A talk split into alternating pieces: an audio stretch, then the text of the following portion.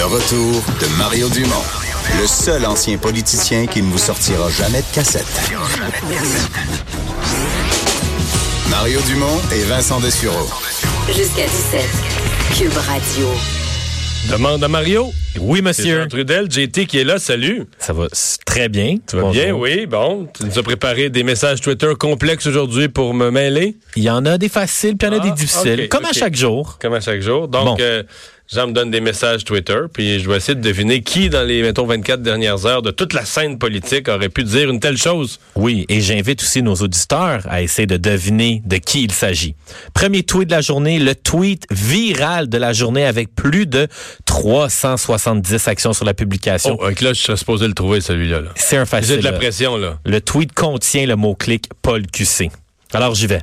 Pour la première fois de l'histoire, le drapeau des patriotes sera hissé sur une tour de l'Assemblée nationale à Québec ce lundi, suite à une motion du Parti québécois. Mot-clic Paul QC, mot-clic Asnat. Ça, c'est l'affaire la plus partagée aujourd'hui. Ben, c'est sûrement, ben, c'est parce que vrai que les nationalistes et les souverainistes se sont fait aller, là, parce Oui. que c'est pas la grosse nouvelle du jour. Non. Mais je pense que c'est Pascal Bérubé qui devait se vanter d'une, maintenant, je l'ai pas vu, ce tweet-là. Oui, effectivement, c'est Pascal Bérubé. Ah oui, mais le Parti québécois a gagné cette bataille-là, d'avoir le drapeau des patriotes ici. euh, Oui, c'est fait. Le tweet était accompagné d'une belle photo du drapeau vert, blanc et rouge, pas celui de l'Italie avec des bandes verticales, mais bien des bandes horizontales. Je suis partagé là-dessus, moi. C'est pas. euh, écoute, on peut être fier des patriotes. Ils ont certainement, certainement poussé des revendications importantes pour la démocratie, mais c'est quand même dans l'histoire. Mettons, tu prends dans l'histoire des, des, des, francophones, c'est quand même une défaite, là. Complète, une défaite, pas plus qu'une défaite, un échec. Tu sais, je veux dire, c'est peut-être des patriotes, ils ont fait un soulèvement, puis ils se sont fait planter, puis ça a été fini. Bon, on peut vanter leur courage, on peut vanter la, la, la justesse de leurs revendications, mais Mais je trouve que d'une manière... on, a- on a réhabilité le drapeau, là, on a rebâti, on a réécrit l'histoire autour de ça. Mais... Mais est-ce que c'est mieux de souligner cette journée de congé, cette journée fériée en tant que journée des patriotes ou fête de la reine? Non, non, non.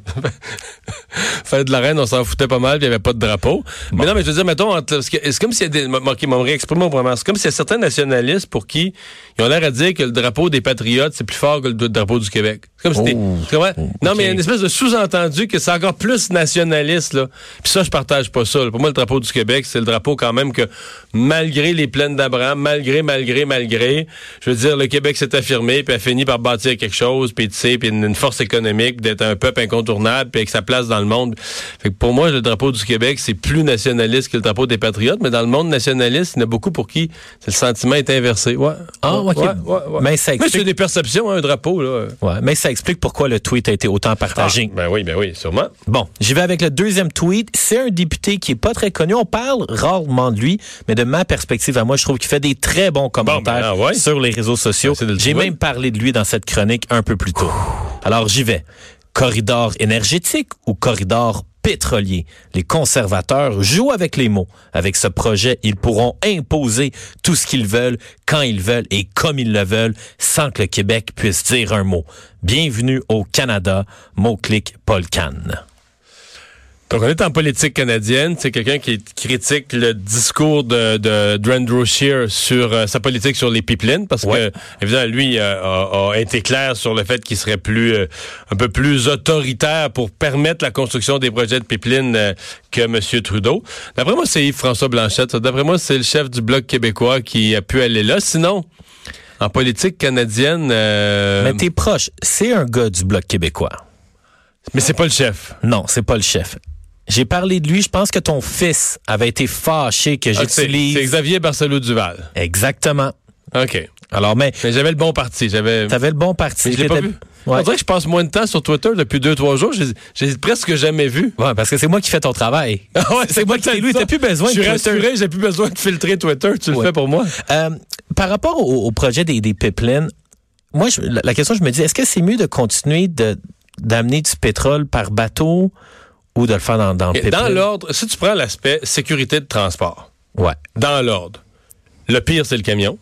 Parce que c'est des petites quantités en même temps. Tu vas jamais amener du pétrole de l'Ouest au Québec par camion. C'est bien trop une petite quantité pour le nombre de kilomètres. Mais ça, c'est le plus risqué parce que veux pas, t'as une espèce de citerne de pétrole dans le milieu de la place. Le deuxième plus risqué, c'est le train parce que t'es quand même au sol, tu croises.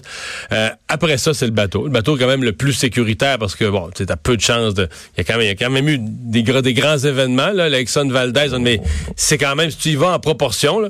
Puis le plus sécuritaire, évidemment, c'est le pipeline parce que tu veux, ça passe en dessous de la terre, ça risque pas de faire un accident avec un autre véhicule. Il peut y avoir des écoulements, il y en a eu.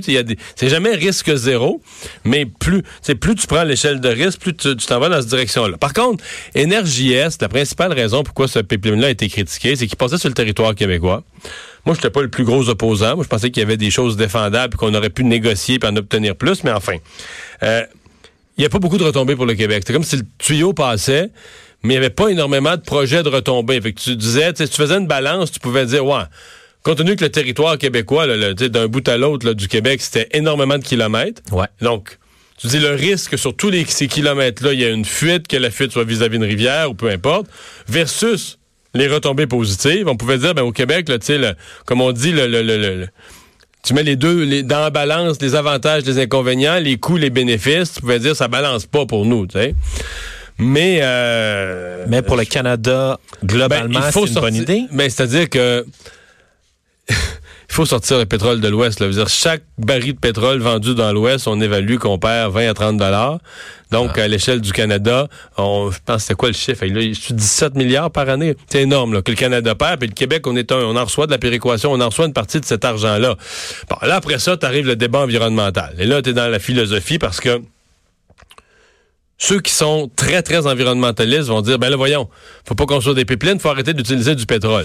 Ceux qui sont un peu plus réalistes disent, oui, mais le plan d'arrêter d'utiliser du pétrole, c'est un plan pour y arriver, mettons, euh, vers 2045, 2050, 2055. Là, Même les plus optimistes pensent pas qu'on va arrêter d'utiliser du pétrole dans 3-4 ans.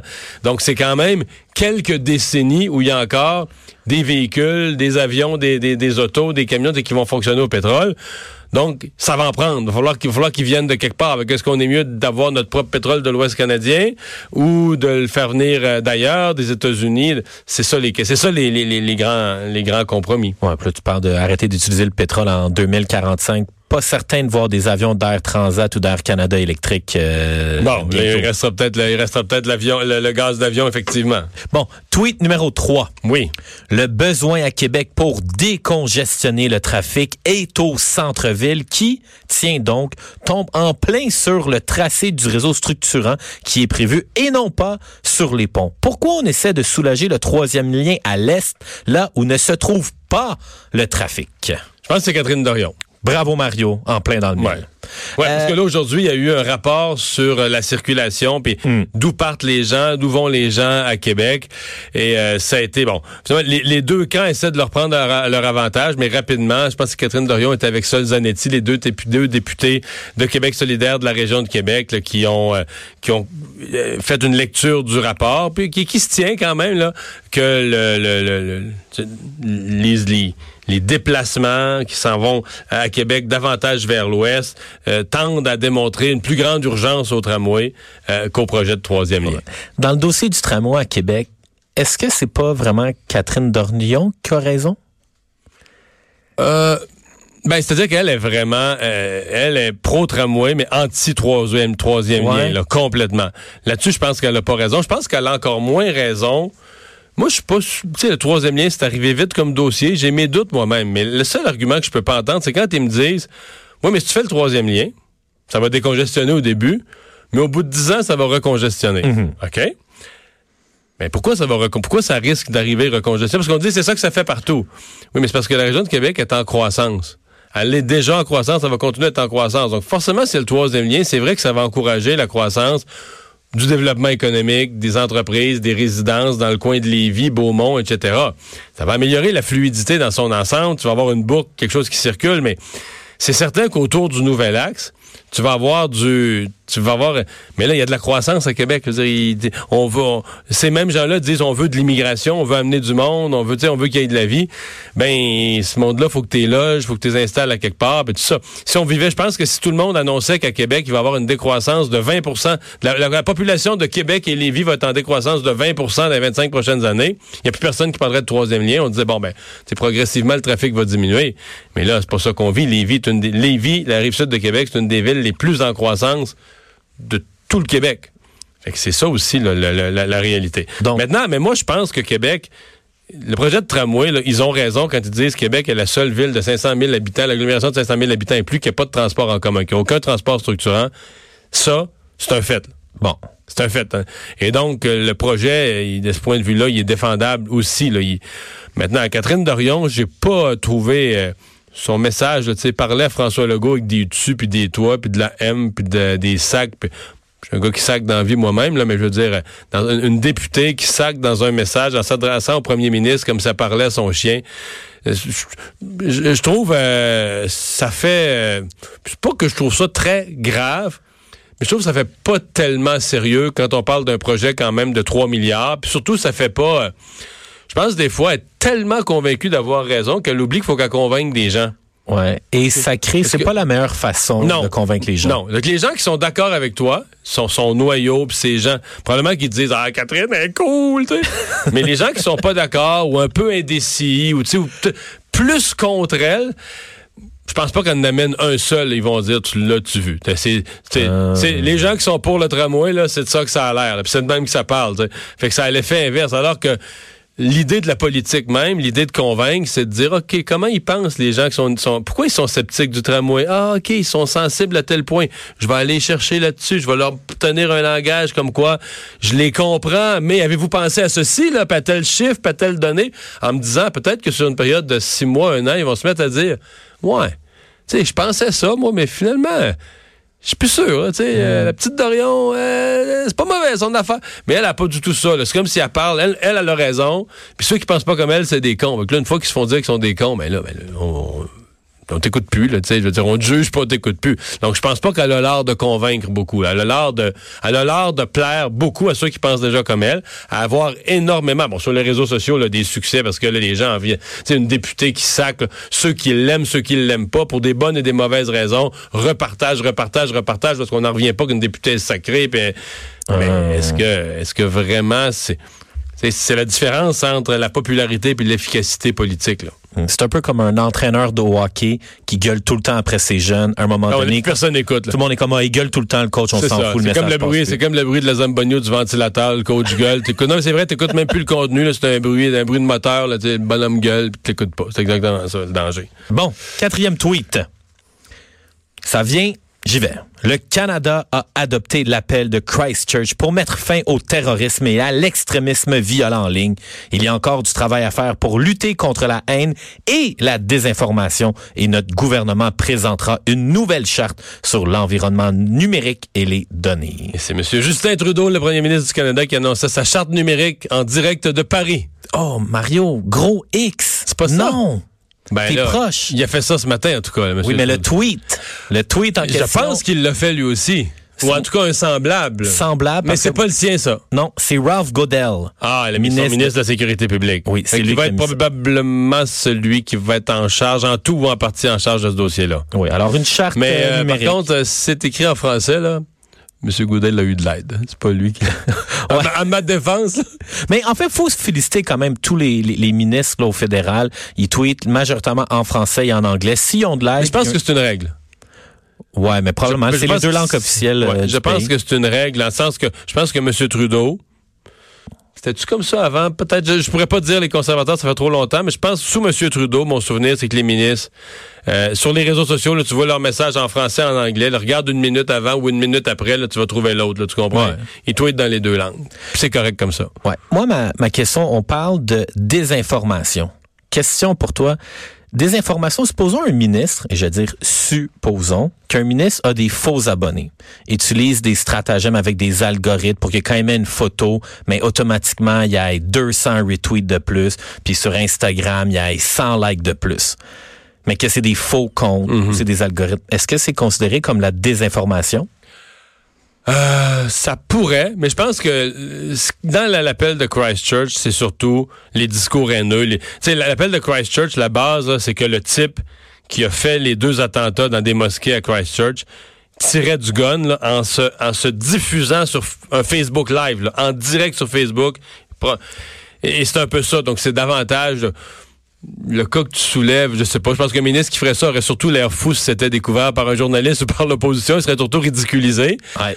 Mais euh, je pense que c'est plus vraiment là, la propagation de discours haineux. Ce qui est plus délicat, c'est dès que tu rentres dans les espèces, oui, tu veux contrôler des discours inacceptables, encore plus des images inacceptables, mais dès que tu entres dans ce grand monde, que quelqu'un va décider qu'est-ce que tu as le droit de publier et de pas publier, là, tu pourrais arriver avec quelqu'un qui est, je sais pas moi, qui est à l'extrême gauche, là, mettons, je sais pas, Québec solidaire prend le pouvoir, puis décide que là... euh, des propos trop capitalistes, là, trop clairement capitalistes, là, non. On- Au. Québec, là, c'est, ça incite à être contre la, à être contre les pauvres, ça incite. On, on veut, c'est ça le danger de.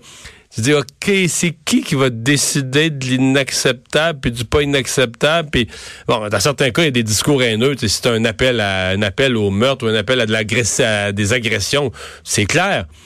Mais le, le monde de la censure, là, puis le monde du contrôle de ce qui est dit puis de ce qui se dit pas, là, c'est tout un terrain vaseux. Hein? Ah ouais, tout à fait. Et même, tu sais, quand on regarde à San Francisco, ils ont décidé de bannir la reconnaissance faciale. Ouais. Mais dans le cas de l'attentat de Christchurch, on critique Facebook de ne pas avoir eu des logiciels d'intelligence artificielle assez puissants pour détecter des gestes violents. Fait que là, à un moment donné, tu dis, bon, mais Facebook, tu dois censurer, on veut bannir la reconnaissance faciale, on veut réduire l'intelligence artificielle, mais de l'autre côté, on leur demande d'être encore meilleurs pour détecter des gestes violents. On demande une chose de son contraire. là. Exactement. Et la question du public? Celle-ci vient de Twitter. Ça vient de Samuel Boulanger. Mario, est-ce que Marois Risky est la Martine Ouellet du PLQ? Non, c'est- c'est c'est sévère. Écoute, euh, y a- elle est en danger de s'isoler, c'est sûr. Donc, de ne pas avoir d'alliés à l'intérieur du parti. Euh, elle peut peut-être en avoir, par exemple, dans la commission jeunesse ou dans des groupes du parti, mais mettons dans le caucus ou dans des personnes un peu plus euh, influentes. Elle est en danger de. Maintenant, euh, elle n'est pas chef. Là. Martine Ouellette, tant qu'elle était simple députée, on disait elle est compliquée un peu. On, a vraiment critiqué du moins Martine Ouellette, c'est qu'une fois que tu es chef, Là, tu peux plus faire ça. Là, tu peux plus te comporter comme si tu es tout seul ou avoir tes caprices. Ou... C'est toi le chef. C'est ton. Si les gens démissionnent, c'est ton échec. Tu comprends? Si l'équipe se sépare en quatre ou en deux, que les gens démissionnent, claquent la porte, c'est l'échec du chef. Donc, c'est si tu fais pas d'efforts pour les rallier, pour les ramener à bord, puis tu fais, tu te contentes de dire, oh ben là, ils ont tort. puis- Non, c'est toi, là, c'est toi le rassembleur. C'est toi qui es supposé être assis dans la chaise du, du, du rassembleur. Donc, c'est là, je pense que Martine Ouellette a, a erré et on peut pas accuser, euh, on peut pas accuser euh, Marois Risky de quelque chose comme ça. L'autre affaire, c'est que le Parti libéral a peut-être besoin de ça. Le Bloc québécois, au moment où Martine Ouellette est arrivé, le Bloc québécois avait besoin d'être, jusqu'à un certain point, d'être reconstruit, réunifié, puis elle faisait pas ça. Dans le cas de Marois Risky, j'oserais dire que le Parti libéral a besoin de se faire brasser un peu. Il a été au pouvoir énormément pendant 15 ans. Un gros succès électoral. S'est fait chasser du pouvoir parce qu'il était perçu comme déconnecté de la population. C'est pas nécessairement mauvais que de l'interne, le parti se fasse secouer les puces un peu. C'est juste comment elle le fait sans se mettre à dos des, des gens sur le plan personnel. Hey, merci JT. Merci à toi, Mario. Euh, on va tout de suite euh, vous faire entendre. J'ai fait un peu plus tôt une entrevue euh, sur le dossier des trottinettes électriques. Ça s'en vient, vous le savez, à, à Montréal cet été. Avec parce que là à Paris, on parle rien que de ça. Là. Dans les journaux, dans l'actualité, on a changé les réglementations. Il y a des gens qui veulent bannir la trottinette électrique. Alors on a parlé à Grégoire Hénin. Lui est PDG d'une entreprise qui s'appelle Trottinette Micro. Il est vice-président de la Fédération des professionnels de la micro-mobilité. On vous fait entendre ça.